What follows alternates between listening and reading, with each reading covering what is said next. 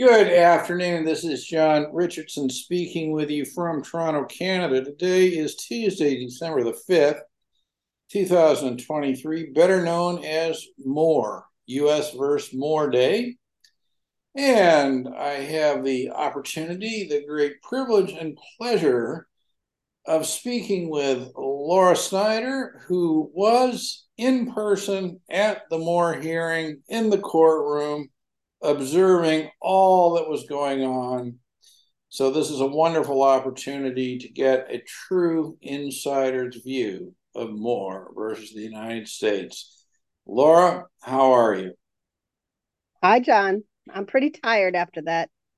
Was it exhausting being in there? It was very exhausting. Are you glad you went? I'm glad I did it once, yeah. You wouldn't go back to hear more part two? No. And how long did you have to stand in line to get in? Oh, I was in line for about 4 hours.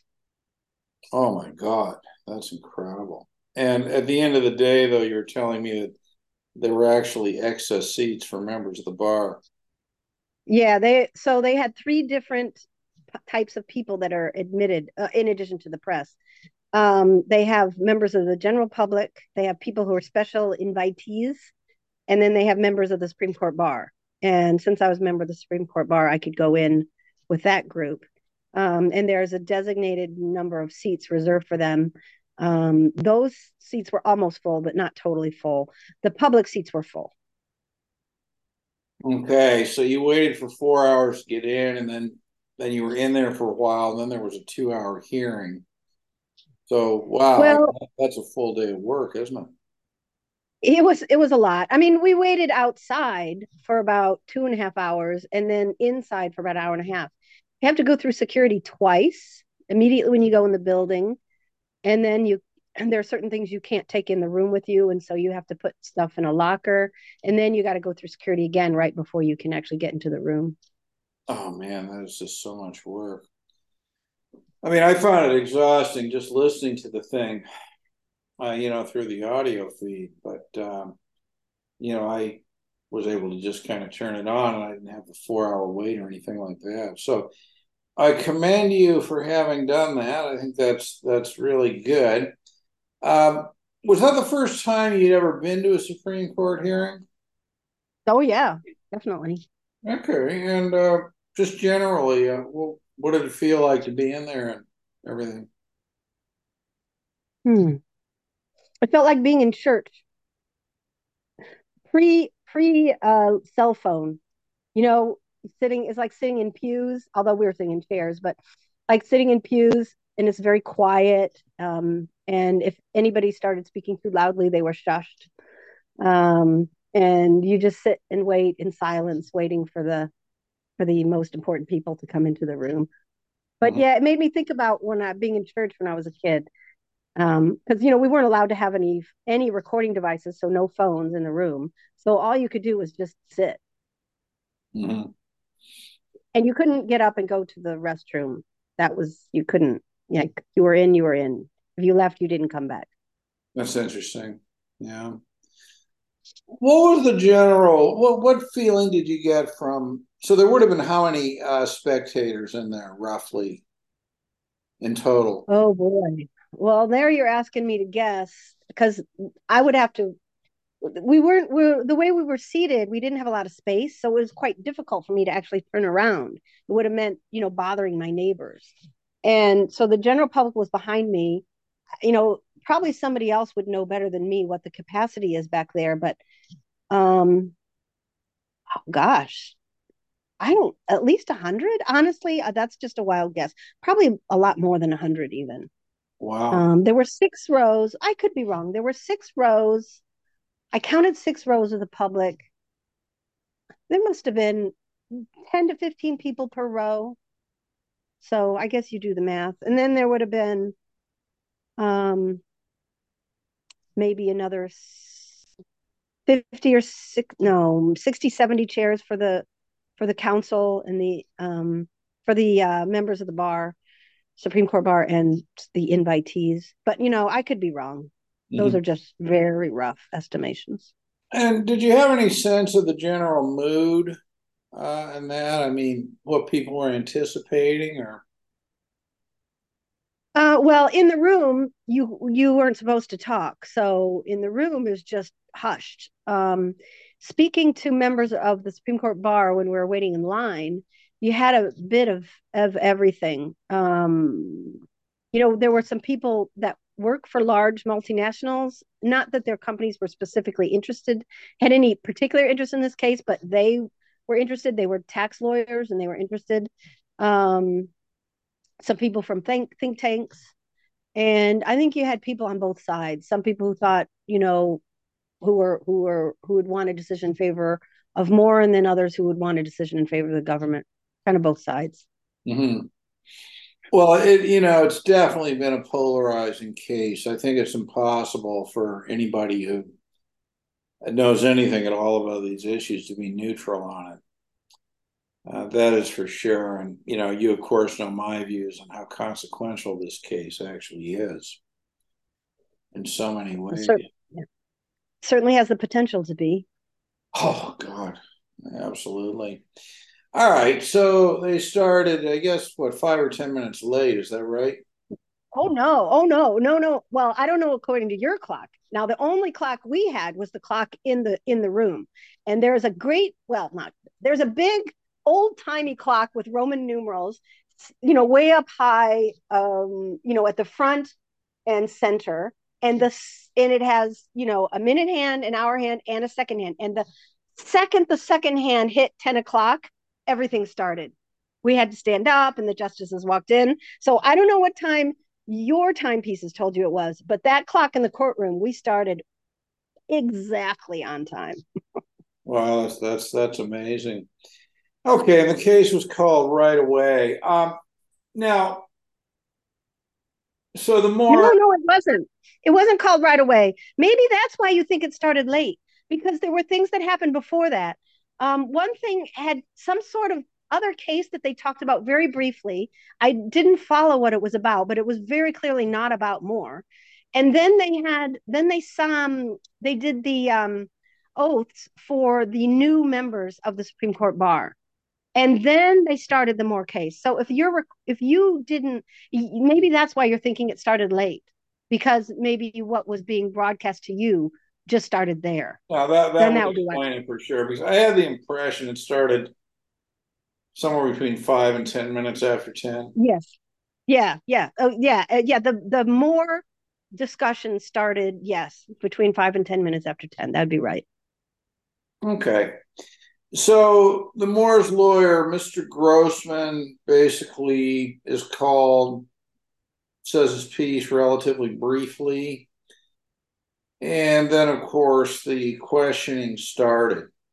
Now, just for anybody who's listening to this, if you could just begin by briefly reminding people what the issue was here. What was this case about? Very much a Reader's Digest version.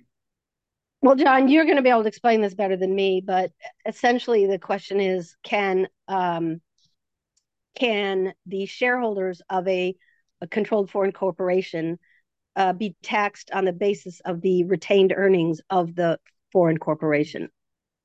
Or to put it another way, if the shareholders never received a dividend, could they be taxed on their share of the profits? Right. And so the whole discussion, well, quite a bit of the discussion was around, can you be taxed on income that was not realized to you?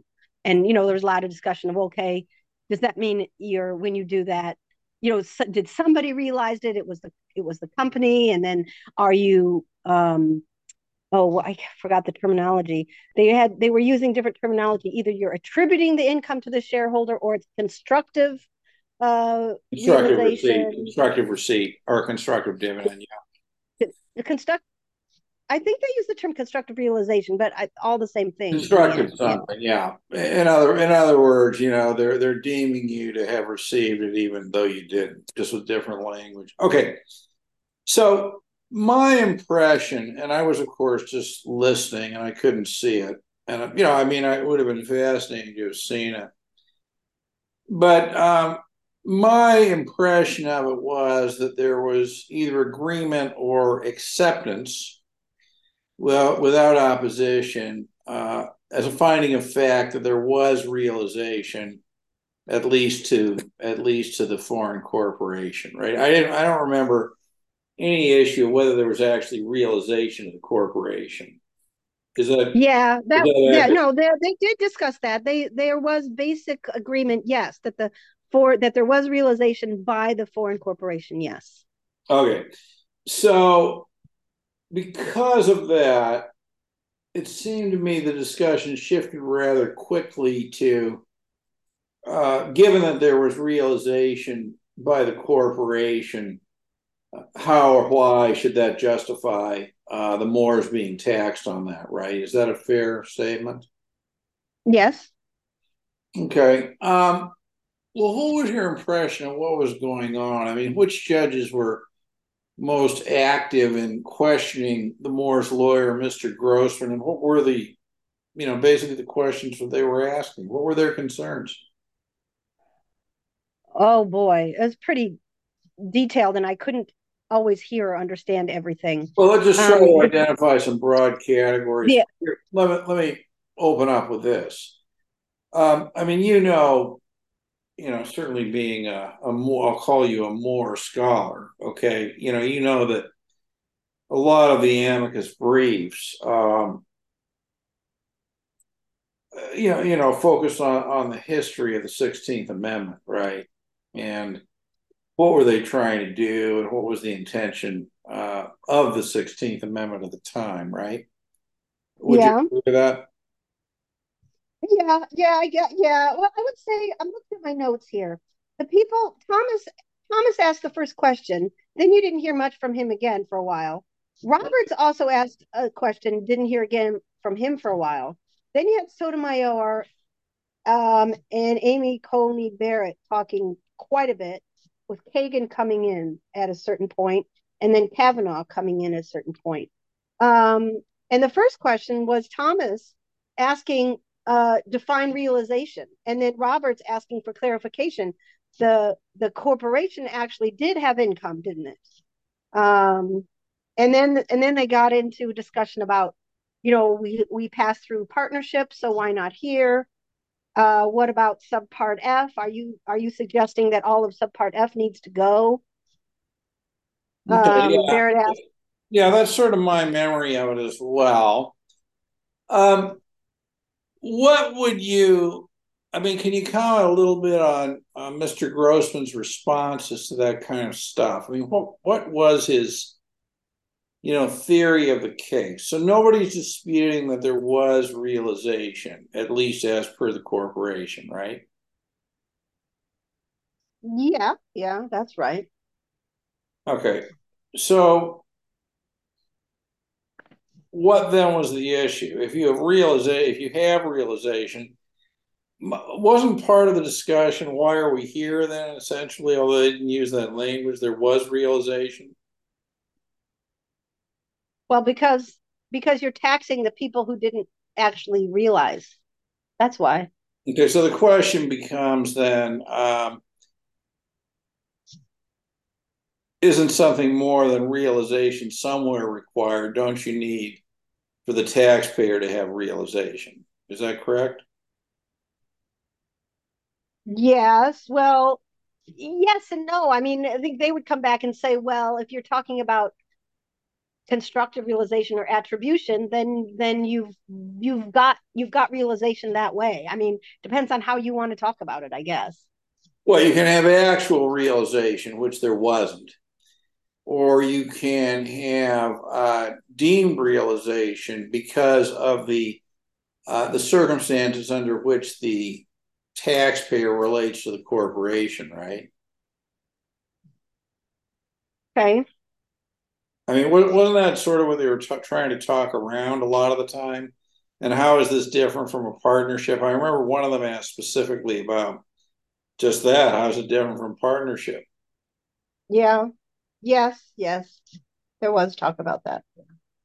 What was your impression of that general part of the hearing?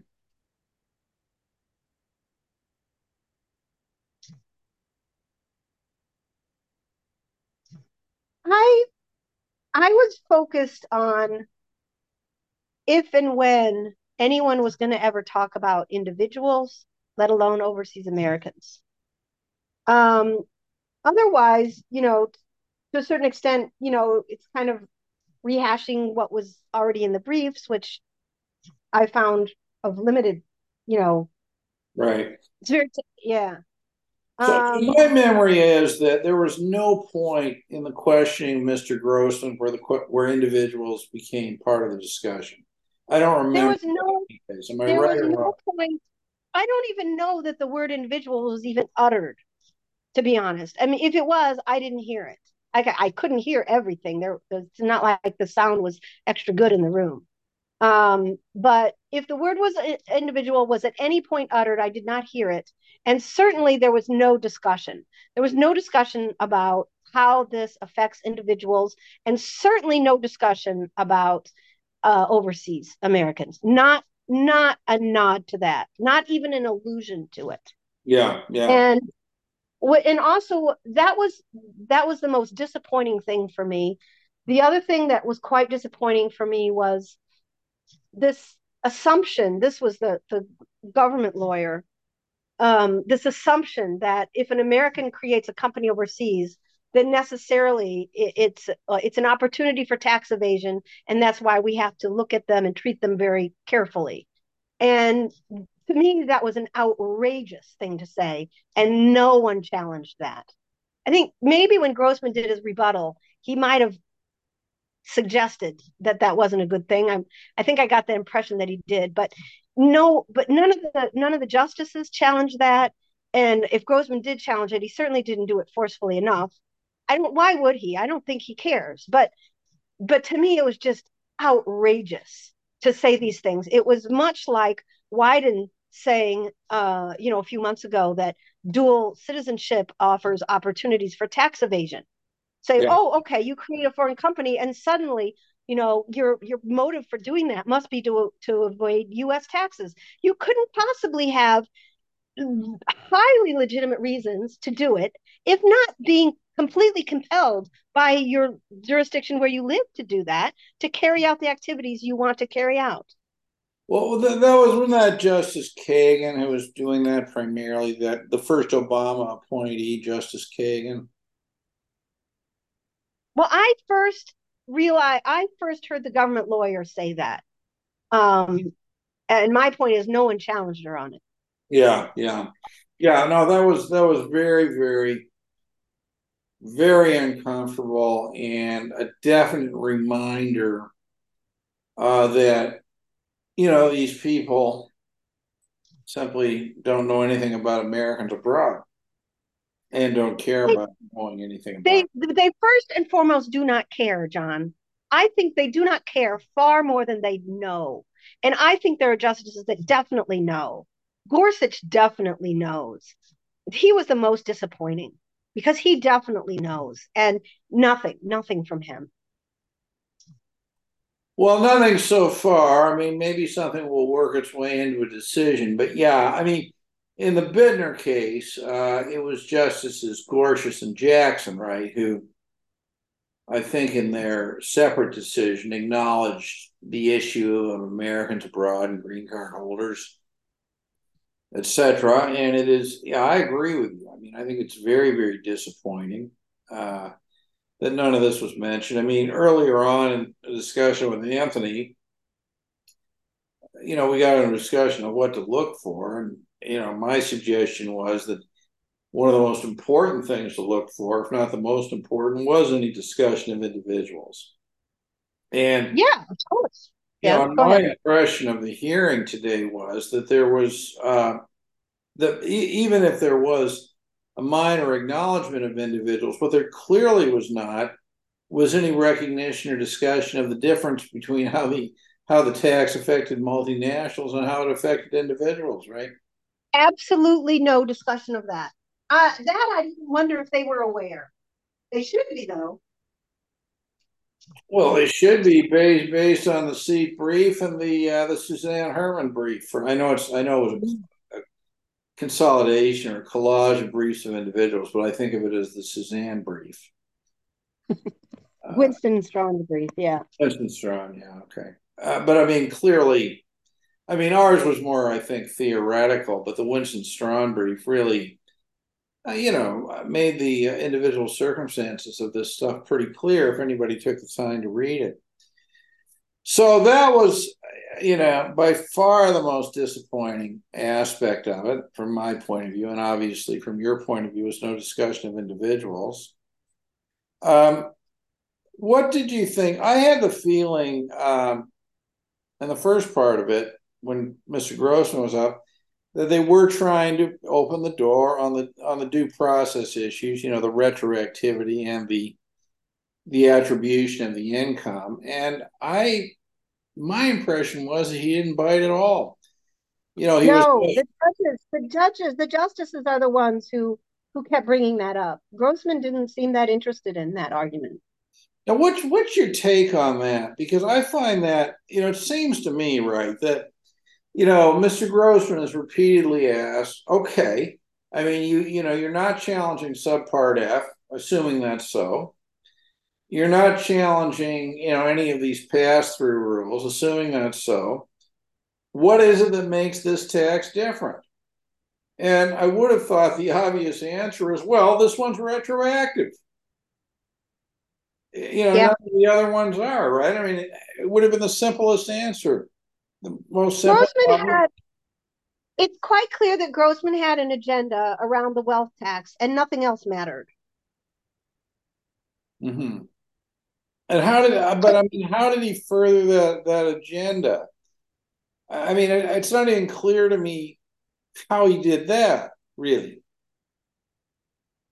Got me. Well, I mean, you make the retroactivity argument, though, in the district court and the circuit court, right? You know, they lost, I don't think it was well developed, they lost in both courts, but it wasn't as though, you know, the retroactivity issue wasn't part of it from the beginning. John, I don't have any answers. But you observed that. Well, my memory is it was the justices who brought up retroactivity, and several of them did, in fact, as if they were searching for a way to find in favor of the Moores without some larger decision, with a, you know, more impactful decision. That was the impression I got. I don't know if that was yours. Well, I think it was, and I think it's entirely reasonable because, you know, after listening for months about, you know, these tech academics shrieking about how, oh my God, this is going to upend our tax system, our beloved tax system, our beloved fake income.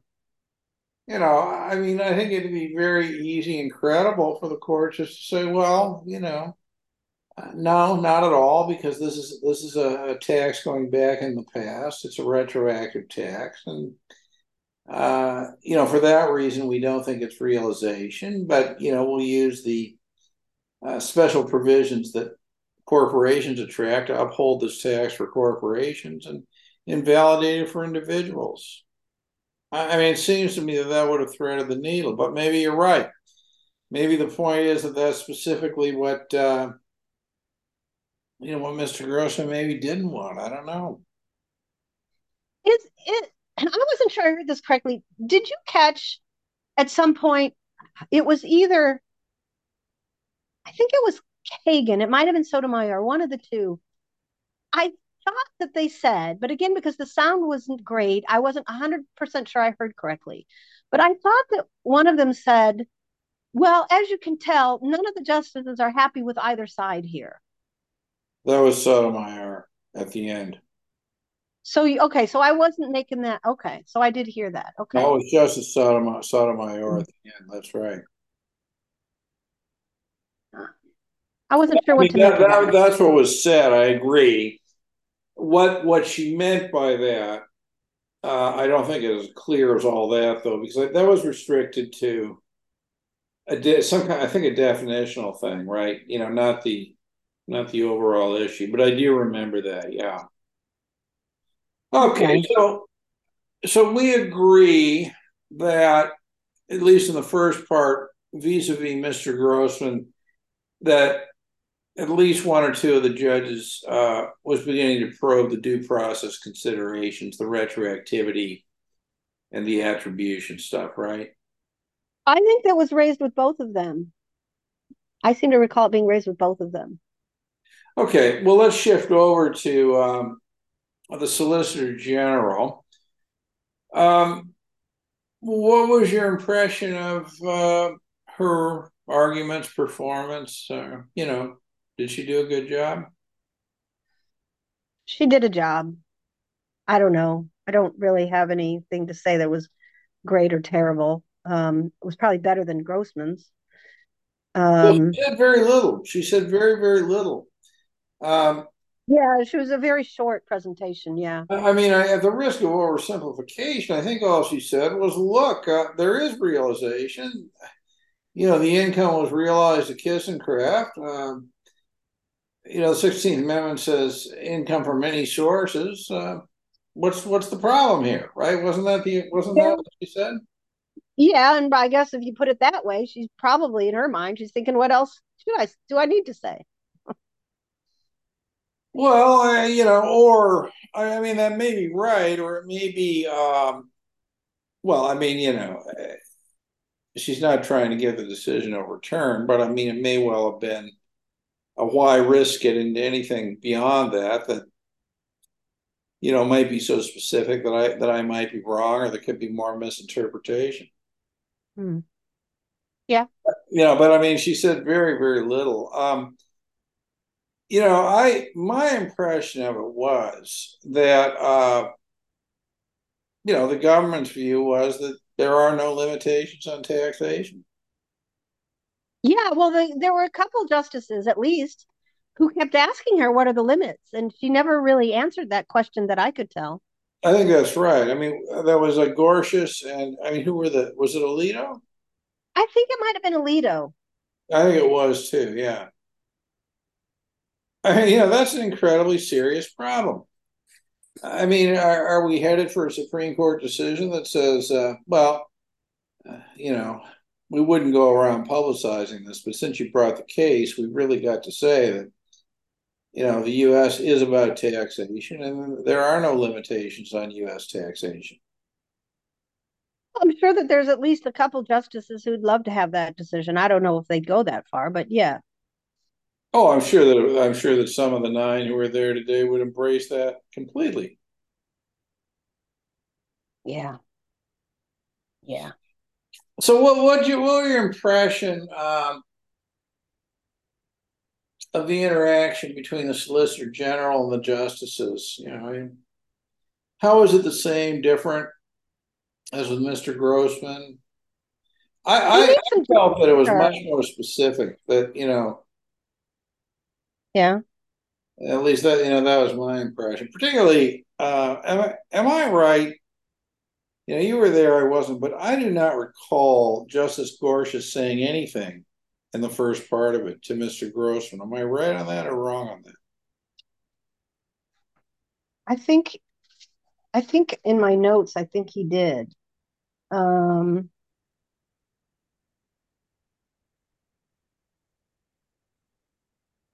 Or was he? No, he did. At the end, he did. Because I'm looking at my notes and I see, yeah. At the end of the questioning with Grossman, Gorsuch did ask some questions. Yeah. Your notes reveal what the questions were? He asked, could this be an excise tax? He said, do we have to draw a line for how far back we can go? And then he said, I'm trying to understand my notes here. Does the 16th Amendment the income was realized by the corporation. The 16th Amendment doesn't prevent attribution. What's your response to that? That was a question he asked Grossman. Sorry, can you repeat that? He asked Grossman, he said, the income was realized by the corporation. The 16th Amendment does not prevent attribution of income. Your response? Yeah, you're right on that. I remember that very clearly now. And his response was? I did not note down his response. Do you remember it, John? I don't, but I remember thinking it wasn't a very good response. But I mean, it's certainly easy to be an armchair quarterback, isn't it? Okay. I mean, I had the feeling when it shifted over to the Solicitor General, I mean, certainly Gorsuch was far more engaged, right? Yes, for sure, yes. Yeah. Gorsuch is definitely more engaged, as were Roberts and Alito. What do you think they were trying to do? Gorsuch, I don't know. Because he asked questions that kind of could go either way. I don't know. Well, I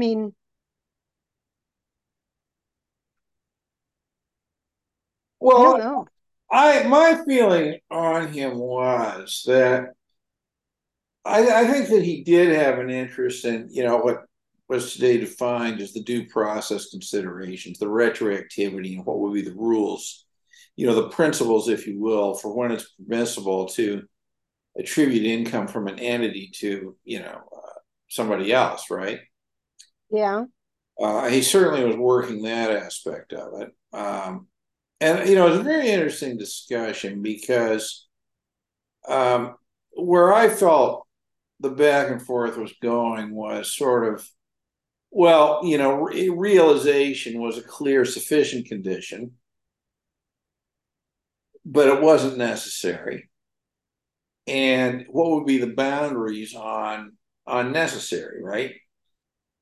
What would be the minimal standards for being able to attribute this income? And what I thought was interesting also was, this whole idea, right, of a 10% shareholder, being a U.S. shareholder.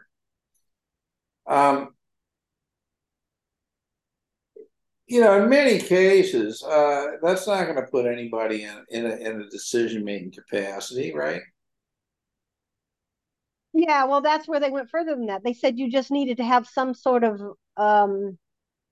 relationship's not the word they used, but some sort of... Well, that was the idea. Some sort of relationship without wanting to define what it was. But the clear implication was that there's no bar to attributing income to somebody else based on a very, very low rational basis standard. Yeah, if I'd been one of the justices, I would have said, well, what if my brother makes some money? Can you attribute that to me? Why not? It already does in certain circumstances, Laura. Check Section 318 of the Internal Revenue Code. If my brother has some income, I can be taxed on my brother's income? Let me tell you. My cousin. How about my cousin? Oh, let me pull it up. I mean, these aren't the attribution rules for all purposes, but to give you a sense of... how about my neighbor? How about my next door neighbor? Depends how close. I don't know. It's really interesting because they're literally different rules for different sets of factual circumstances. But Section 318 of the Internal Revenue Code is titled Constructive Ownership of Stock. And I'll tell you what it says exactly, okay? Members of family. An individual should be considered as owning a stock owned directly or indirectly by or for spouse, children, grandparents, and parents, right? So it's sort of vertical attribution, right? Mm-hmm. Not lateral, if by that we mean your brother or something like that. So that's some kind of a policy decision, isn't it? Yeah, I guess. But yeah, I don't know. It was a shame. The whole thing was a shame. It was, I don't know what else to say. It's not. So you were disappointed. And you were disappointed why? Well, for multiple reasons. I think the primary reason is because individuals. There was no discussion of individuals, not even of, as the Moors as individuals. Yeah, yeah. And let alone overseas Americans, absolutely no discussion of that at all. We were, in fact, deliberately excluded when, you know, the government, the woman from the government, you know, said directly, well, she alluded to the fact that it's multinationals who are overwhelmingly affected by this, which is not true. If you're looking at the numbers, the numbers are overseas Americans are the ones most affected by absolutely, no question about it. And then later she said, well, 99% of the tax revenue from this tax came from multinationals. She is deliberately, when she says that, excluding from consideration and downplaying the experience of the individual and the experience of the overseas American, basically saying they don't matter. Laura, I think you've got it exactly right. And before the hearing this morning, I was thinking about it, and I really saw it as a referendum on whether the individual even matters in America. And I think that, you know, this hearing this morning is a specific instance of what has become the governing principle that the individual doesn't matter. And we see this in the political process, you know, everywhere. It's as though the whole damn country is set up, you know, for the benefit of the corporations. Everybody else is just invisible. Well, other than to tax, right? To fund, you know. Yes, other than to tax, and to be accused of assumed for the overseas American, other than the assumption that they are engaging in tax evasion. Why? Because they have dual citizenship, or because they create a company in the country where they live. The assumption is they are engaging in tax evasion. Yeah, that's exactly right. And, you know, and it's very difficult to go through life, you know, living under conditions that reflect that presumption. You know, I think that one could view the hearing today as not a bad argument for considering a second citizenship and renunciation. Well, you know, the individual was so horribly affected by this. You know, I mean, there was not even 1 minute in the hearing where anybody made the point that, you know, it was kind of a sweet deal for the multinationals, but it destroyed the individuals. No, that doesn't matter. No, but nobody cares, John. It's not that they don't know. It's that they do not care. Do they don't care? Well, I'm sure they don't care that they don't care also. In fact, I'm sure of that, yes. You know, John, I mean, you're right that if you're living overseas, having a second citizenship is better than not having one. Of course, you know, I don't believe in telling people to renounce. I think we need to fight. I think we need to fight, absolutely, but I think that people need to renounce too. It's so dangerous. Citizenship is a human right. It is. We shouldn't be giving it up.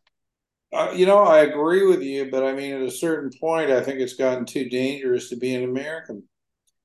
The biggest threat to Americans is the U.S. government. It's just that it's more visible in the case of overseas Americans. The laws apply to us. The penalizing laws apply to us. The protections that should come with those laws do not apply to us.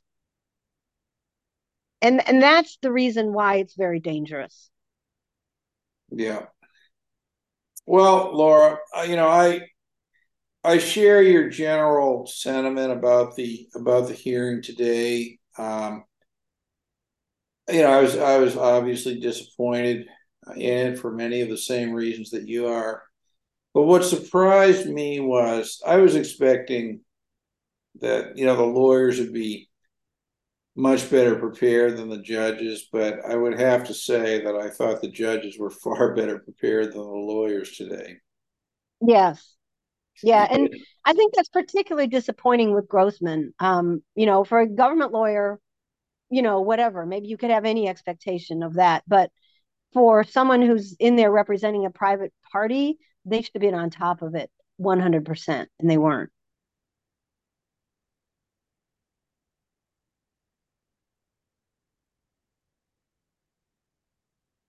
That's an interesting question. I mean, it may be not that he wasn't on top of it, but that that his particular agenda was just, not too limited. Yeah, that's fair. The problem is that there was realization somewhere.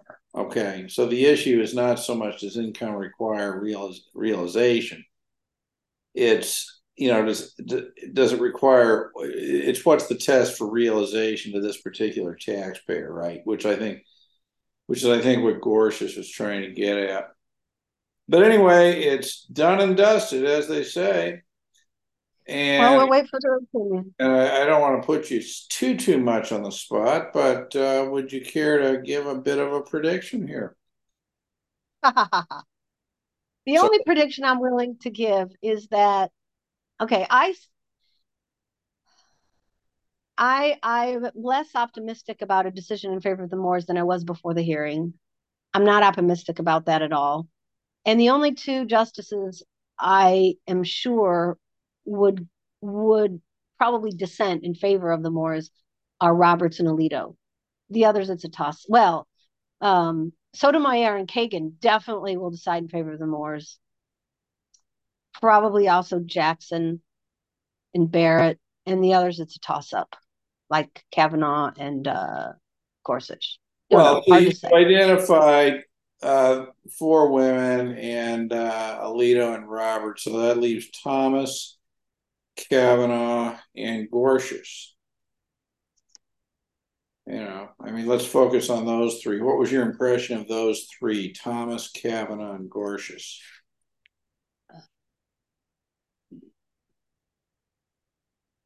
Thomas was not all that engaged, even though he asked the very first question. He overall was not all that engaged, or at least by his body language, he didn't appear to be, and he didn't speak that much. Although my understanding is he usually doesn't speak that much. I think Kavanaugh was interested. I don't know if he was especially engaged, but he was interested, and basically in his body language, he seemed to always be alert and listening to what was going on. Gorsuch also. Gorsuch seems to have spent a lot of time studying this. Alito also. But I don't know, honestly. It's, it would be easy to say, oh, they'll join Roberts and Alito, but it's not obvious from what they said today that they would. It's not obvious. I think that the questioning today and the general discussion sort of created the possibility, the predicate, if you will, for some kind of a ruling that, because this is a corporation, it's an excise tax, but as per individuals or minority shareholders or something, there isn't realization to the individual taxpayer. I mean, I don't know. I don't know. Your guess is as good as mine. Well, it's not, because I wasn't there. You could read the judges. That's why. I don't know. There's nothing I saw that would give me a suggestion on that either way. Okay. Well, Laura, thank you very much for this conversation. And thank you especially for braving the elements, fighting your way in single-handedly into the courtroom. There were some tricky moments, but I got through them. And you prevailed in your journey, sort of like a salmon going upstream once a year. Yep. All right, John. Thank you. All right. Great discussion. Thank you, Laura.